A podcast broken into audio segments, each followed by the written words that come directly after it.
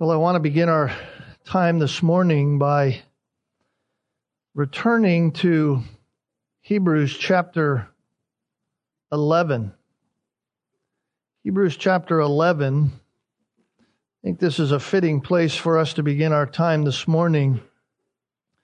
Just simply by way of introduction, really, as we study our or continue our study on this reality of faith that finishes well.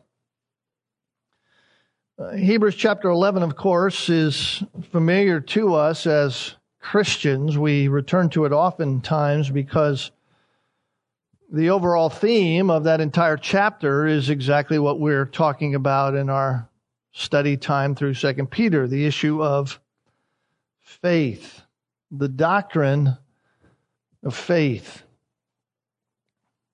It's an important chapter of Scripture for a whole host of reasons, but one of the most significant reasons is that it shows us what true faith does. It doesn't just show us faith in the sense of some ethereal idea, some concept that's floating out there in the middle of space, but it really shows us what faith does. Sometimes I, think evangelicalism has presented faith, the whole doctrine of faith and the idea of faith in a way that that leaves it somewhat as an empty truth, removed of its real weight, removed of its real sense of what it means. In other words, it's presented as something necessary for salvation. You cannot get saved without faith. Evangelicalism, I think, has been at least faithful to say that over the decades. But after that, it seems as if what is touted by means of walking in faith is just go about in life doing the best you can. Just go about in life seeing and hoping that you can get through. Try to cope as best you can with life. Avoid difficulty when you're able to avoid difficulty. Don't think too much about how you live because after all, once saved, always saved. It's kind of how it's presented. That's kind of the idea, I think, most often when you ask someone about Christianity and about faith. And with the way faith is talked about, it's not hard sometimes to get the idea that faith is good for salvation, but after that, it's rather ineffective. Really doesn't do anything for you or with you, or that you, frankly, shouldn't do anything with it. It has been your law, the, the key, if you will, into this family, into this new salvation. But after that, don't worry about it too much.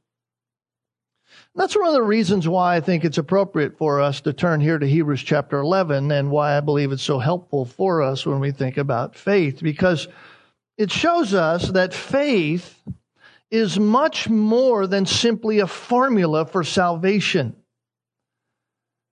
It shows us that real saving faith is conviction in action. Conviction in action. In other words, faith isn't just a concept.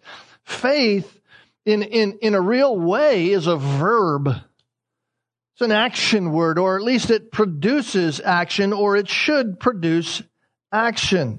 Just look at it with me here from Hebrews chapter 11 as we just kind of lay some groundwork for us in our own thinking.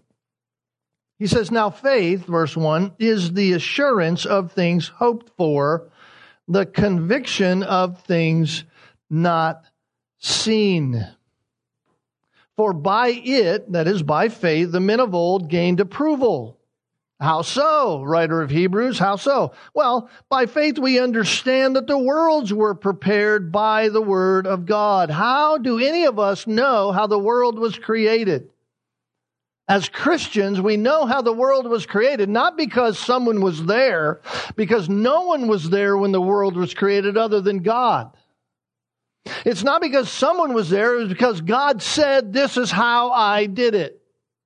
By faith, we know and understand how the worlds were made so that what we see was not made out of things that are visible. By faith, Abel offered to God a better sacrifice than Cain. In other words, he believed what God said. He believed that God was deserving of the glory and honor that he said he and declares himself to be, and Abel offers to God believing that. His faith produced action. Enoch, the same way, by faith was taken up. The writer of Hebrews says Enoch was taken up not because Enoch was somehow somebody who in essence was without sin by in and of himself. No, he was taken up because God was pleased with him, and the only way God was pleased with him was because Enoch believed God. It was by faith. Without faith, he says in verse 6, it's impossible to please God. That, that's a commentary on the last phrase of the verse before that. You know, if Enoch was pleasing to God, it wasn't because Enoch in some way in and of himself was pleasing to God. It was because God granted Enoch faith to believe and Enoch therefore was pleasing to God because without faith it's impossible to please God. Because he who comes to God must believe that he is and that he's a rewarder of those who seek him. Right there's the danger of rejecting God and rejecting belief in God. You are damned and damnable because without faith it's impossible to please God. You must first believe that God is. Noah, the same way, he goes on to say in verse 7 Noah being warned by God. God tells Noah this is what's going to happen, and what does Noah do? Noah believes God. Noah has faith in what God has said, and so Noah begins to take action. He told him about things not yet seen. It's going to rain, Noah. And so Noah does what God says. He prepares the ark, and God uses that ark to save Noah and his family. Abraham's the same way. By faith, Abraham, when he was called, God called Abraham, Abraham, go forth, go out of the land to a land I'm going to tell you, a land you know not of. Go. What did he do? He obeyed. Abraham's faith was seen in action. He was going out to a place which he was to receive for an inheritance, and he went out, not knowing where he was going. Again, that harkens us back to the very truth of verse 1. Faith is the assurance of things hoped for, the conviction of things not seen. In other words, it's a firm confidence in what God has said, and it is the outward action, the conviction of things not seen. It's the outward action of doing the very thing based upon the firm confidence you had on the things that you hope for. Hebrews chapter 11 goes down through the gamut. Speaking of Abraham again and Abraham's wife Sarah, speaks about Abraham offering up Isaac because he believed, and Isaac blessing his sons because he believed what God said, and Jacob blessing his sons because of what God said, and Joseph telling his sons to do this with his own bones believing what God had said, and Moses again being hidden by his own parents because his parents believed what God said. When Moses grew up, he refused to be called the son of Pharaoh's daughter. Why? Because he chose rather to endure ill treatment with God's the people of God than to enjoy the passing pleasures of sin. Notice verse 26, considering the reproach of Christ. Moses was an Old Testament saint. Christ in the Old Testament? Moses considered the reproach of Christ greater riches than the treasures of Egypt. Why? Because he was looking for the reward. He was had assurance in the things hoped for. He had conviction of things not seen. It goes on and on and on and on. Those who by faith conquered kingdoms, performed acts of righteousness, verse 33, obtained promises, shut the mouths of lions, quenched the power of fire, escaped the edge of the sword. They were made strong from weakness. They became mighty in war. Foreign armies they put to flight. Women received back the dead. Then it gets to the part we don't like to hear. Others experienced mockings by faith. They trusted God, and so they continued to endure, even though someone was saying, You're all crazy, you're a bunch of fanatics, you're a bunch of religious wackos. They remained faithful. They continued to endure through mockings and scourgings and yes, chains and imprisonments. They were even stoned because of their faith. They were sawn in two and they remained faithful. They were tempted they were put to death with the sword. Sometimes they had to hide in sheepskins and goat skins. They went without. They were destitute, afflicted, ill treated. People of whom the world isn't even worthy to have on their lips. All of these gained approval through their faith, it says. Testimony. All of these have a testimony that their faith was real because their faith was seen in action. Their faith wasn't just words. It wasn't just an ethereal thing. It wasn't just this fire insurance that they carried around in their cloak. It was real. They lived it out. And so the writer of Hebrews can say in chapter 12, therefore, since we have that great cloud of witnesses going ahead of us, let us therefore also Lay aside every encumbrance and the sin which so easily entangles us, and let us run with endurance the race that is set before us. What race? The faith race. The faith race, the trusting in what God has said, the living out what we say we believe in action.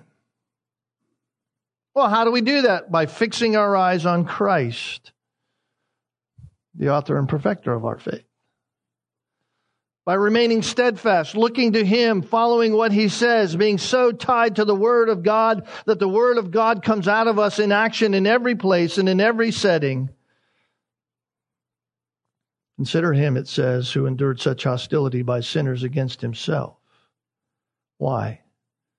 That you may not grow weary, that you may not lose heart. The implication is that the Christian life is not simply just believe in Jesus Christ, sit back and see what happens. The Christian life is believe upon Jesus Christ because your sins are forgiven by faith in Christ and now live out that faith. Live out that faith. Faith is the firm confidence, the assurance. That's what assurance means. Firm confidence. Immovable confidence of hope for things what are the things we hope for? Everything that God has promised to us. Everything that God has said. Those are the hoped for things. We have firm confidence in that, and therefore we have conviction of things we do not see.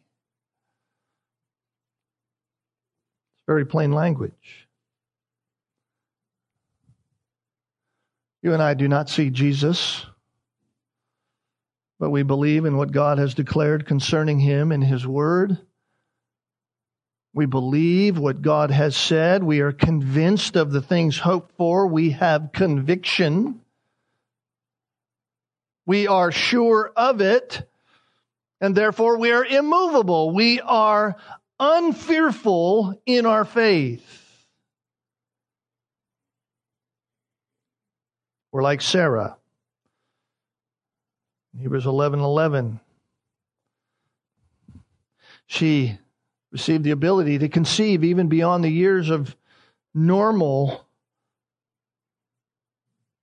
the normal process for a woman to be in the bearing years to have children. Why?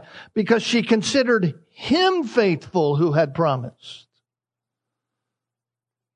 You see, that's where our faith lies. It lies in the faithfulness of him who promised. And that surety ought to be producing in us action. Action in our lives that reflects that faith.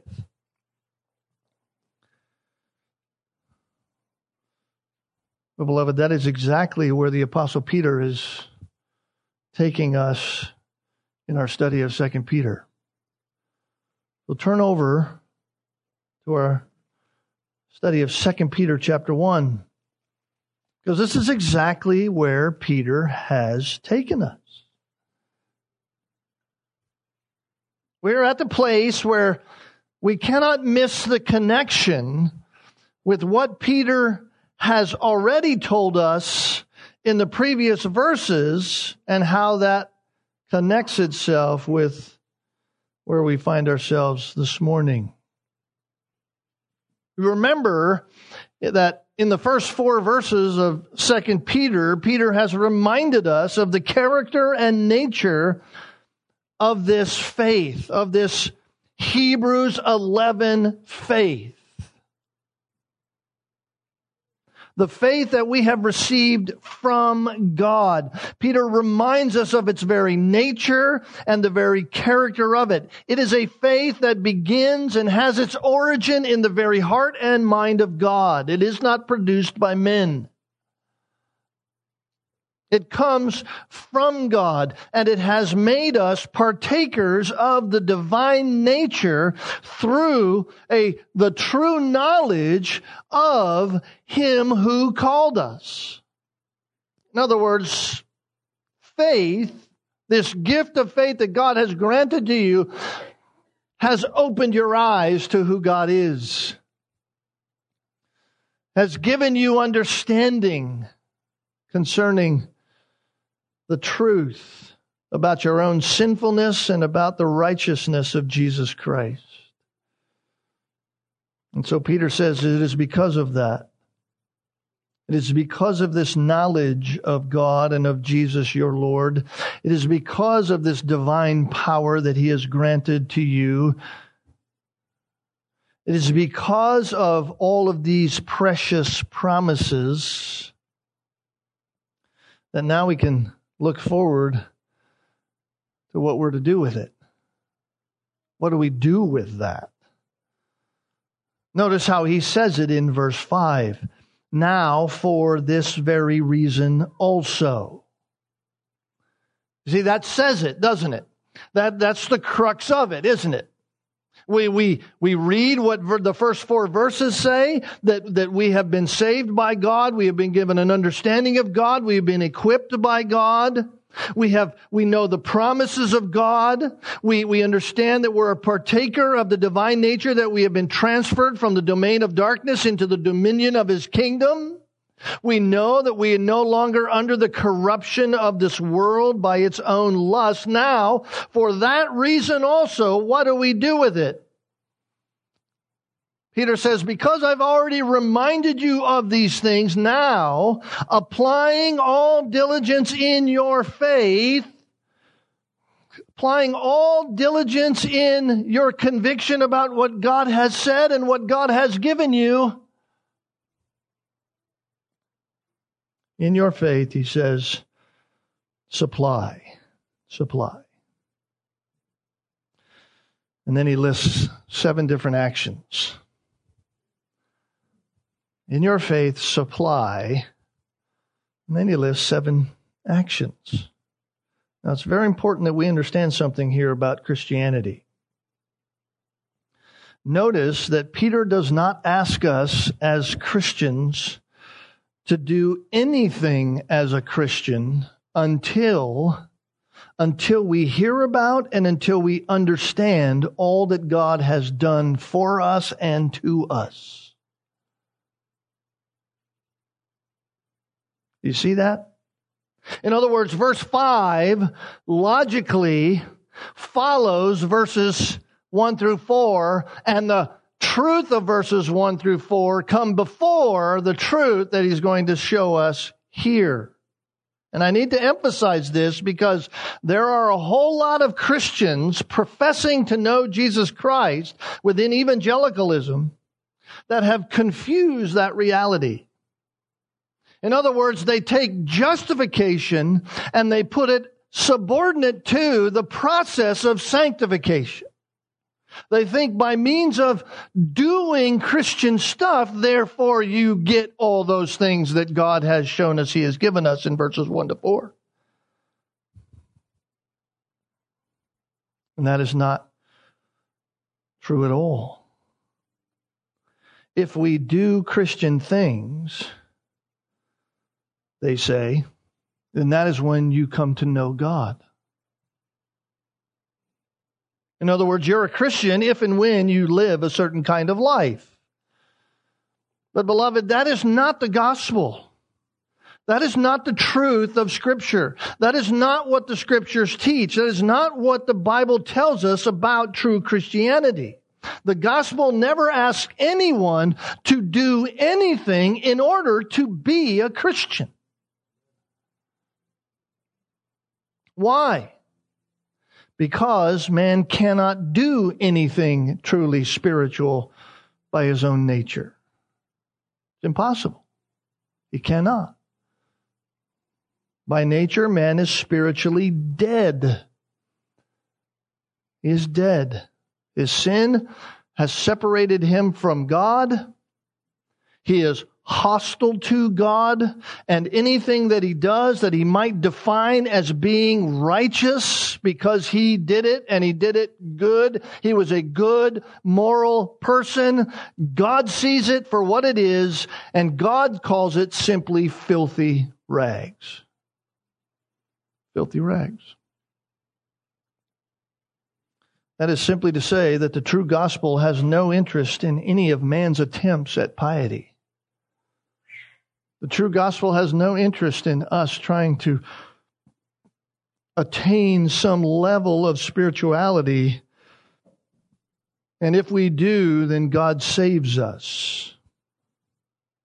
No, the gospel has no interest in man's attempts at piety until God first saves a person by means of the gospel.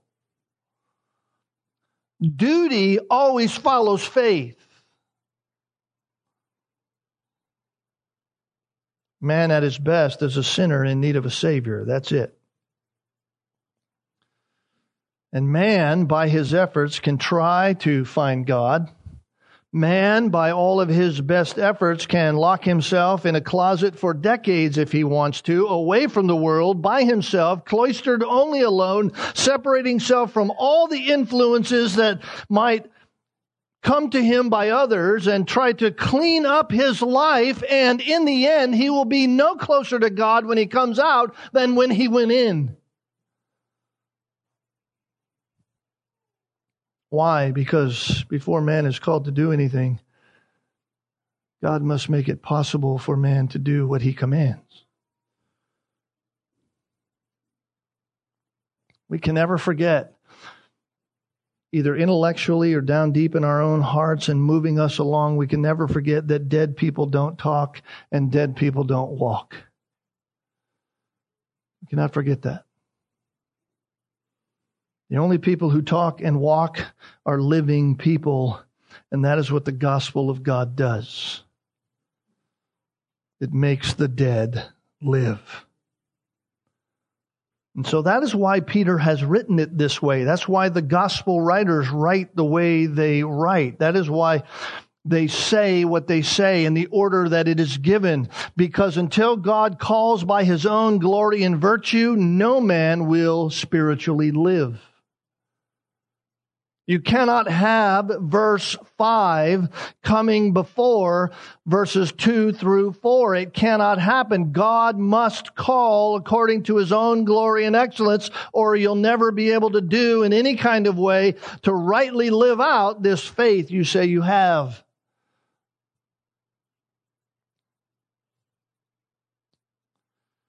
And so Peter is saying it is because you have been granted genuine faith because now you have all things pertaining to life and godliness. Because now in Christ you have and understand the great and precious promises that you know have been given to you and you know they are true because of the one who made them and because of the power of God to, who, who resides in you. For these very reasons, he says, apply all diligence in your faith, supply all of these things. So you can truly see that the Christian life is a balanced life. It's not lived on the extremes. It's not attained, and it is not lived out on the edges. No one becomes a Christian by doing anything. That's one extreme. You cannot get into the kingdom of heaven living out here on the extreme thinking that you can do all your stuff in order to enter into the kingdom of heaven. That's the extreme. It doesn't matter how hard you work.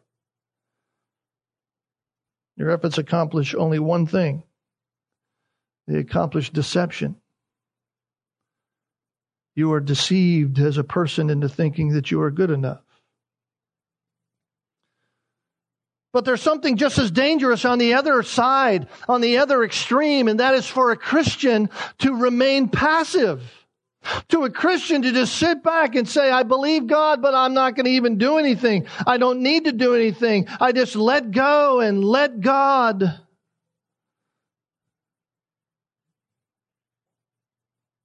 It's damning to think that you can earn your salvation, but it's also damning to think that in your belief you can throw off any kind of effort at all.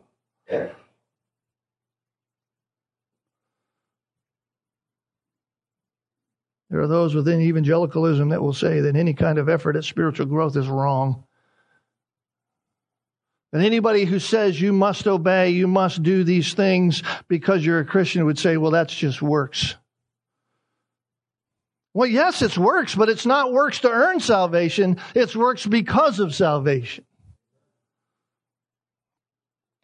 So on the one hand, you have a legalist who is striving to gain salvation. And on the other hand, you have those that we've heard the term antinomian. They're anti-law. They're hyper grace people, if you will. The no law person. It's all grace, no effort on my part at all to do anything. I don't need to do anything. Peter is showing us here that none of those is the true Christian life. The true Christian life is one lived in balance. Lived in balance.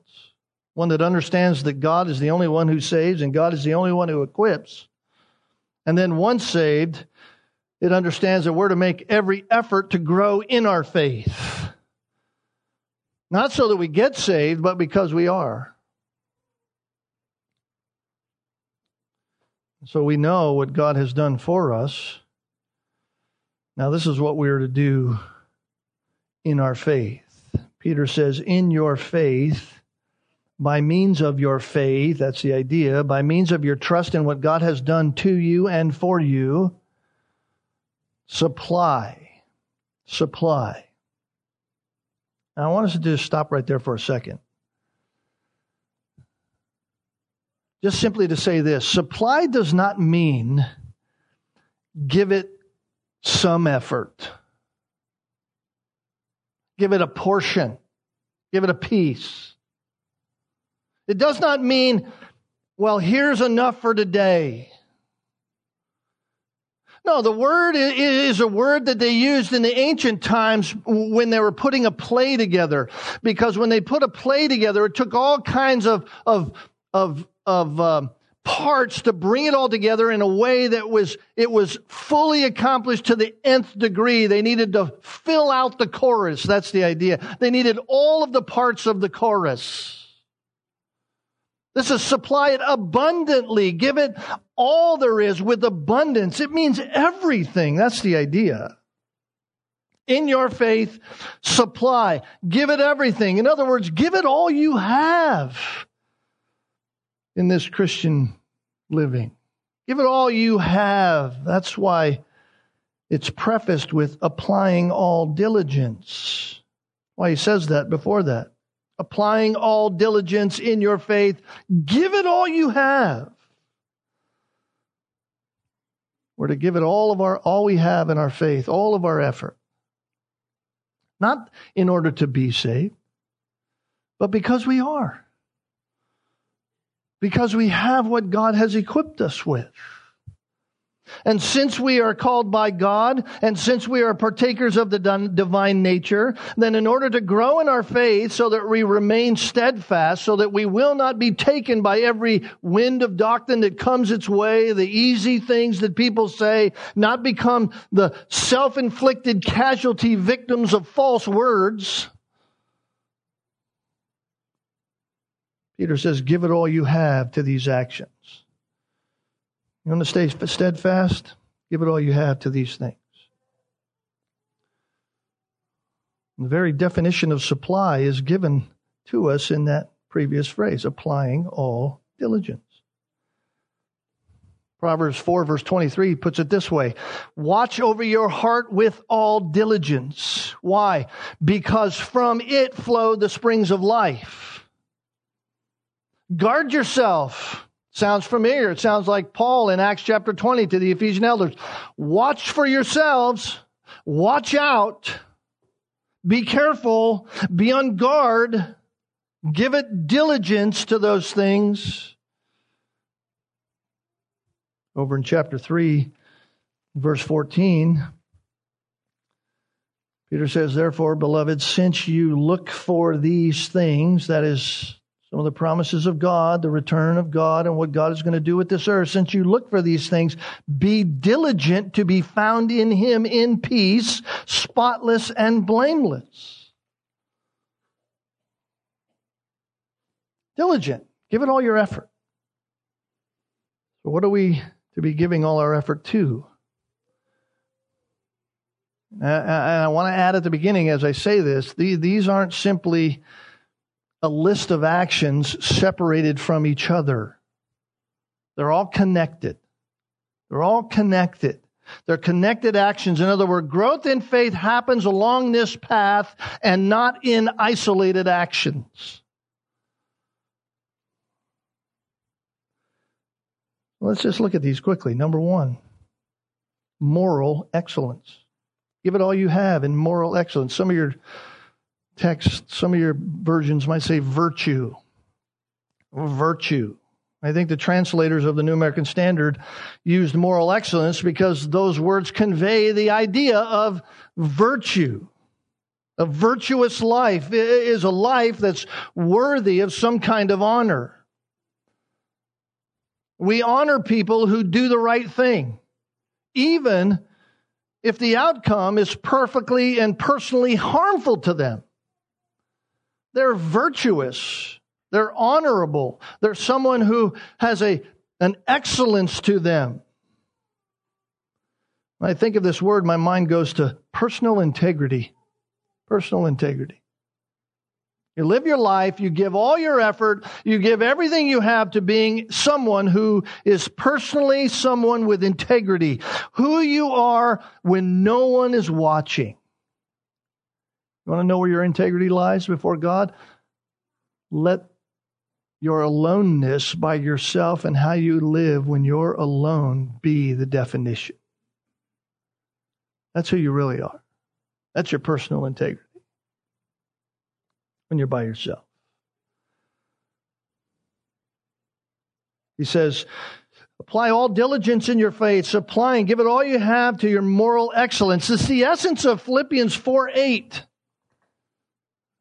That being the standard of life, that being the thing you strive for each and every day. Finally, brethren, whatever is true, whatever is honorable, whatever is right, whatever is pure, whatever is lovely, whatever is of good repute, if there's any excellence and anything worthy of praise, you dwell on those things. That word dwell, you camp right there.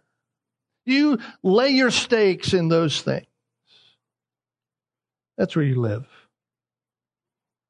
In other words, our faith is to be reflected in a tireless expression of the highest of godlike morals in all things. Tireless expression of the highest of godlike morals in all things, in all that we do. Then, secondly, he links that with this second virtue because he says that virtue of moral excellence, that reality in action lived out in our faith of personal integrity at the highest level is to be guided by how we think, knowledge. And in your moral excellence, knowledge. Knowledge. He isn't talking about gathering information. In other words, use all your effort to grab all kinds of information, any kind of information you got when he when he uses that word gnosis here. No, he's talking about putting all effort into having your moral exercise, your personal integrity be controlled by right understanding. You're giving all of your effort to this, to this personal integrity, this godlike life that's driven by all of your effort in understanding. In other words, because we are Christians, because of faith, we don't just go about in all kinds of Christian activity that's mindless, that's unthought through, that we don't think about. We just don't go about doing that. We see that in evangelicalism all over the place, and it confuses us. We go, why would somebody do that?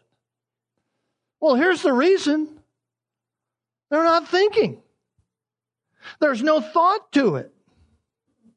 We're, we're controlled by our understanding. It's balanced. It's thoughtful. Remember we were studying 1 Corinthians, Paul said to the Corinthian church, 1 Corinthians 14, verse 20, Brethren, do not be children in your thinking. children will do anything. I mean, they're not thinking about it. It's just whatever I can do right at the moment. That's how children think. That's how their mind, they're untrained. Paul says, don't let your thinking be like that in 1 Corinthians 14, 20. Don't be children in your thinking. Be infants in evil. Be, when it comes to evil, yeah, don't be someone who's practiced in that. Be naive to those things in your actions. Don't be evil in your actions, but in your thinking, you be mature. You be mature. Again, Paul in Ephesians 5, verse 17. Do not be foolish, but understand what the will of the Lord is. You see, going about doing things that we claim to be Christian realities without understanding what God has said and what God has commanded is foolish. It's just foolishness. And so Peter is saying, listen, if you, you're going to remain steadfast, you're not going to be taken by things that come around, then, then you're going to have to put all your effort into these things. You're going to have to put all your effort into this moral excellence, this living out of your faith with understanding. Give everything you can to your virtue, but not in an uncontrolled way. Be controlled in your thinking. Be thoughtful about it. Think through it biblically. And then he says, in your knowledge, verse 6, self control. Self control. Now we move inward. You see, the first ones were in our relationship in one sense to God, right? These are the, the God characteristics, moral excellence, understanding who God is. Now we go inward. Self control, he says in verse 6. This is what Paul was exhorting the Ephesian elders about. Right? Be on guard for yourselves. This is the idea. Self-control. That's what Peter is saying here. Just what Paul was saying in, in Acts 20. Watch yourself. Don't let yourself be taken by your lack of self-control. Don't just let it go. You must be self-controlled. Sure. Sure. We, we're Christians right? Yes. Yes, we are partakers of the divine nature. But listen, the old self is still there, still lingering in the background. The old lusts, the old desires, they're clamoring for our attention. They want us to go that way. And so it's still, there's a war to fight every moment. And if you're not exercising self control, guess what? You're going to be losing desires and lusts of your old life love to flatter you. It's amazing sometimes where, where your mind can go, isn't it? Driving down the road, you're praying to the Lord, you see a picture, you hear a word, you smell a smell, and the next thing you know, you're off somewhere that is filled with debauchery in your mind. Why? Because that's the old self right there. It's just waiting. It's waiting. The old self will praise you for things you'd never praise somebody else for. But for you, oh, you're such a great person. Look at what you're doing. You don't deserve any praise, but it'll praise you. So Paul says, listen, or Peter says, listen, you need to exercise full, you need to give it your all to self control. Self control. Here's how Paul said it in Romans 6. Many, many moons ago when we were studying that. Here's how he said it Mortify the deeds of the flesh. That's a command. It's not a suggestion. That's a command. Mortify the deeds of the flesh. Well, listen, you're never going to do that if you're giving, if you're not giving full supply to watching yourself. Never going to mortify the deeds of the flesh. That's why it's something you can never afford to neglect. You have to always be watching yourself. Let me say, but that's difficult. Yes. Yes, it is It's difficult. That's why we have the power of God. Can't do it on ourselves. Can't do it by ourselves. Right? We have grace and peace, Peter says, multiplied to you in knowing your Savior. You have everything you need for life and for godliness. You have become a partaker of the divine nature. And so this is something that you are capable of doing. You can exercise self control. The term I can't is not words for the Christian to say. We can. We can. That's why Peter attaches this next phrase to it. He says, In your knowledge, self control, and in your self control, perseverance. Perseverance. You know what he's saying in actuality? Patient endurance. That's what perseverance is patient endurance. Two things we just don't like to have. Right? We know we don't like to have it because we all own a microwave. We want it now. Right? Stick it in the microwave, heat it up, boom, let's go. I got 15 seconds. Heard a comedian one time say, listen, if you if if you need three if three seconds is too long for you to wait, then you're booking yourself way too tight. It's patient endurance. We, we need patient endurance. Difficulty doesn't just come from within us. Difficulty doesn't come from within. It isn't simply the battle of the flesh. Difficulties come from outside of us. We live in a fallen world. We live around each other. We're people of the church. Boy, we need patient endurance, don't we? I mean, just look around. We have to give our all to persevere. How? By remembering who we are and what we have. By remembering that this world is not our home. We do not reside here unto eternity. Remembering that all things come from our Heavenly Father who only does what is good and what is for His glory. He only does that. We never doubt that, even in the smallest of ways. We never doubt that God is who He said He is, and He has shown Himself to be, and He will accomplish all He has said.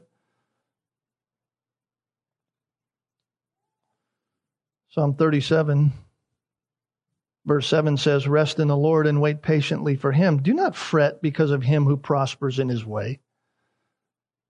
Because of the man who carries out wicked schemes, don't fret. Yet a little while, and the wicked man will be no more, and you will look carefully for his place, and he will not be there. Don't fret when you look around the world. It's easy to do. I get even caught up in that in my own self and my own heart. I begin to fret and say, man, what's going to happen? Listen, the Word of God says, God says to us, don't fret when you look at the wicked. He's there today, he's gone tomorrow. You're going to look around and he won't be uh, anywhere to be found. Here's what Jesus said to his disciples. They were troubled. John 14, he said, Believe in God, then believe also in me. You say you believe in God, then believe what God said and believe also in me. In other words, don't fret, don't worry, stop fearing, remain steadfast. Remain steadfast. You see, you can see in all of these already, all of these as Peter is listing them out, the character of our faith. The character of our faith. This is the character of true saving faith. It is morally excellent and grounded in knowledge. It is self-controlled. It has a, a, a, control upon my inner man and it patiently endures whatever God allows. And Peter says, Outwardly, we abundantly supply, notice, in our perseverance, godliness. Godliness. You might even just call that God, godlikeness. Godlikeness. You read this list, you look at this list, you read it over and over again, you say, man, it's strange that he would put godliness here. It seems like it should go somewhere else. You might think it'd be last, right? That this is the fruition of these. That, that when all of these are done, that, then that's a reflection of godliness. But when we understand it, when we think about faith and think about what God is saying to us here and what He's commanding of us, we see that there's no way to properly exercise brotherly kindness and love without being like God in it. You see, those are the next two. You cannot exercise those other ones that reflect godliness, and you cannot exercise the ones that come without godliness. In other words, my relationship to God and my reflection of God or my God likeness is to be right before I rightly care for those around me.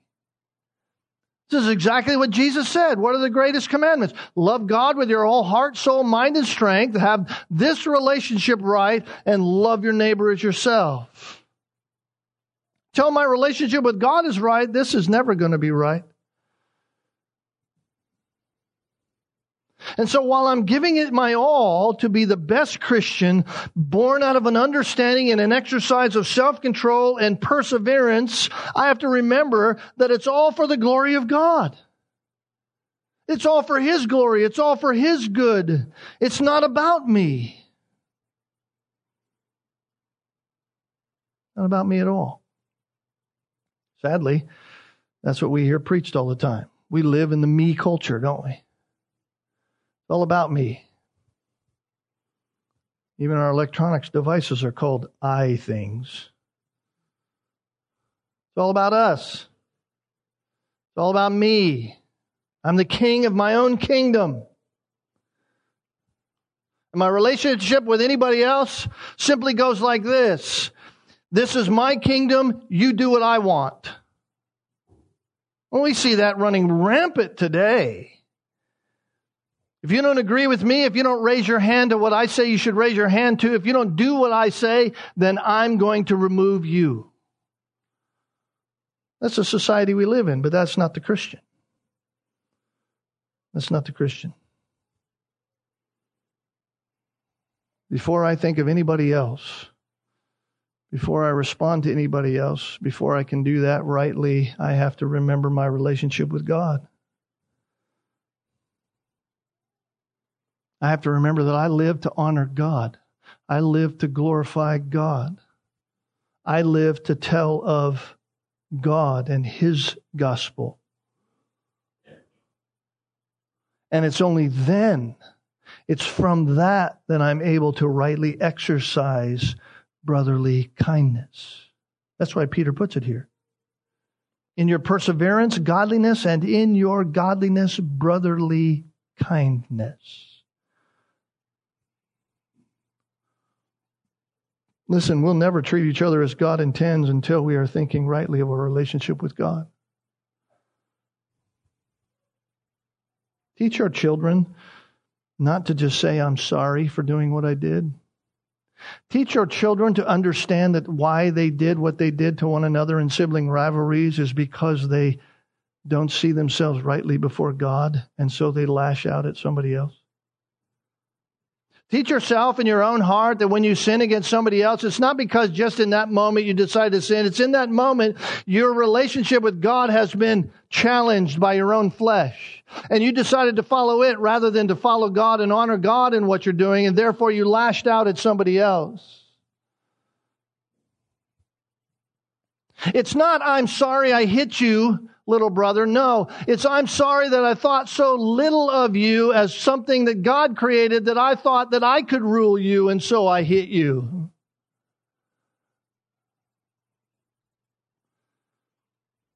Listen, if our relationship with somebody else is strained, it's because our relationship with God is strained. We cannot properly exercise brotherly kindness without godliness. Then Peter says, in your brotherly kindness, love. Love. Brotherly kindness, that's, that's relationship between you and I, or one another. We're, we're in the same family, but love covers everybody. Love is for everyone, all people. That's the, the final outflow, isn't it? That's the final and proper and growing reality of faith, isn't it? Love of the lost. Faith that's lived out, as Peter says, as we read about it in Hebrews chapter 11, is a love at the end for the lost, a desire to see others come to know Christ. It's interesting how Peter begins chapter 1. He begins with God. Right? We have a faith by the righteousness of our God and Savior Jesus Christ. And he ends with God when he says love because God is love. God is love. Beloved, this is how we keep from falling. This is how we remain steadfast in a world that hates Jesus Christ. This is how we do not fear what is happening around us. Hebrews 11 says faith is the conviction of things not seen. We asked this question the other day Is God real? I don't see him. Is he real? We say yes. Well, do you believe it? Do you believe that?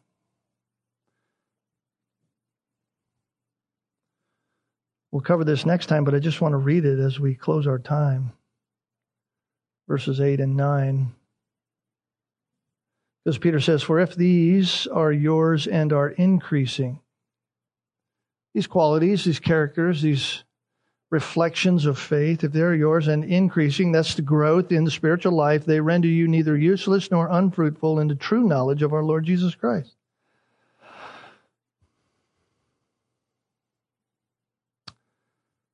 For he who lacks these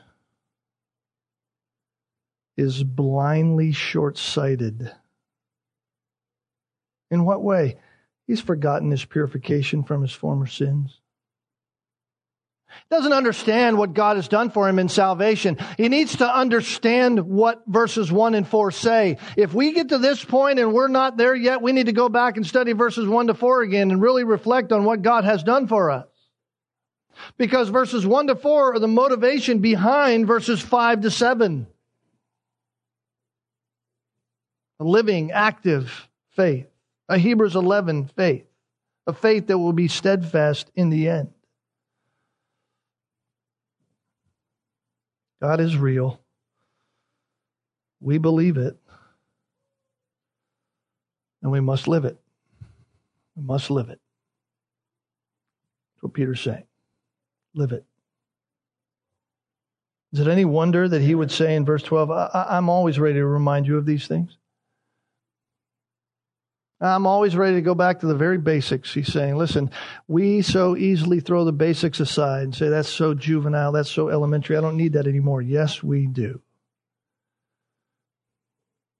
That's sometimes what we need the most because we so easily forget it. Well, let's pray together. Lord, I, I thank you this morning that you have equipped your people. You've given them all they need for life and for godliness. And we collectively thank you that while we may fail you, you are faithful. You're worthy to be trusted. We know that we believe. We know that you're real. Open our eyes to fully grasp all that you have given to us so that we might honor and glorify you in all things. Lord, may we live and may our lives be such that the world would see Jesus Christ in us. And that by means of your grace, you would save them from the coming judgment in order to live for your glory. Forgive us, Lord, for not living as we ought. Cause us to exercise our faith so that we might never be captive to false words. We pray this in Jesus' name. Amen.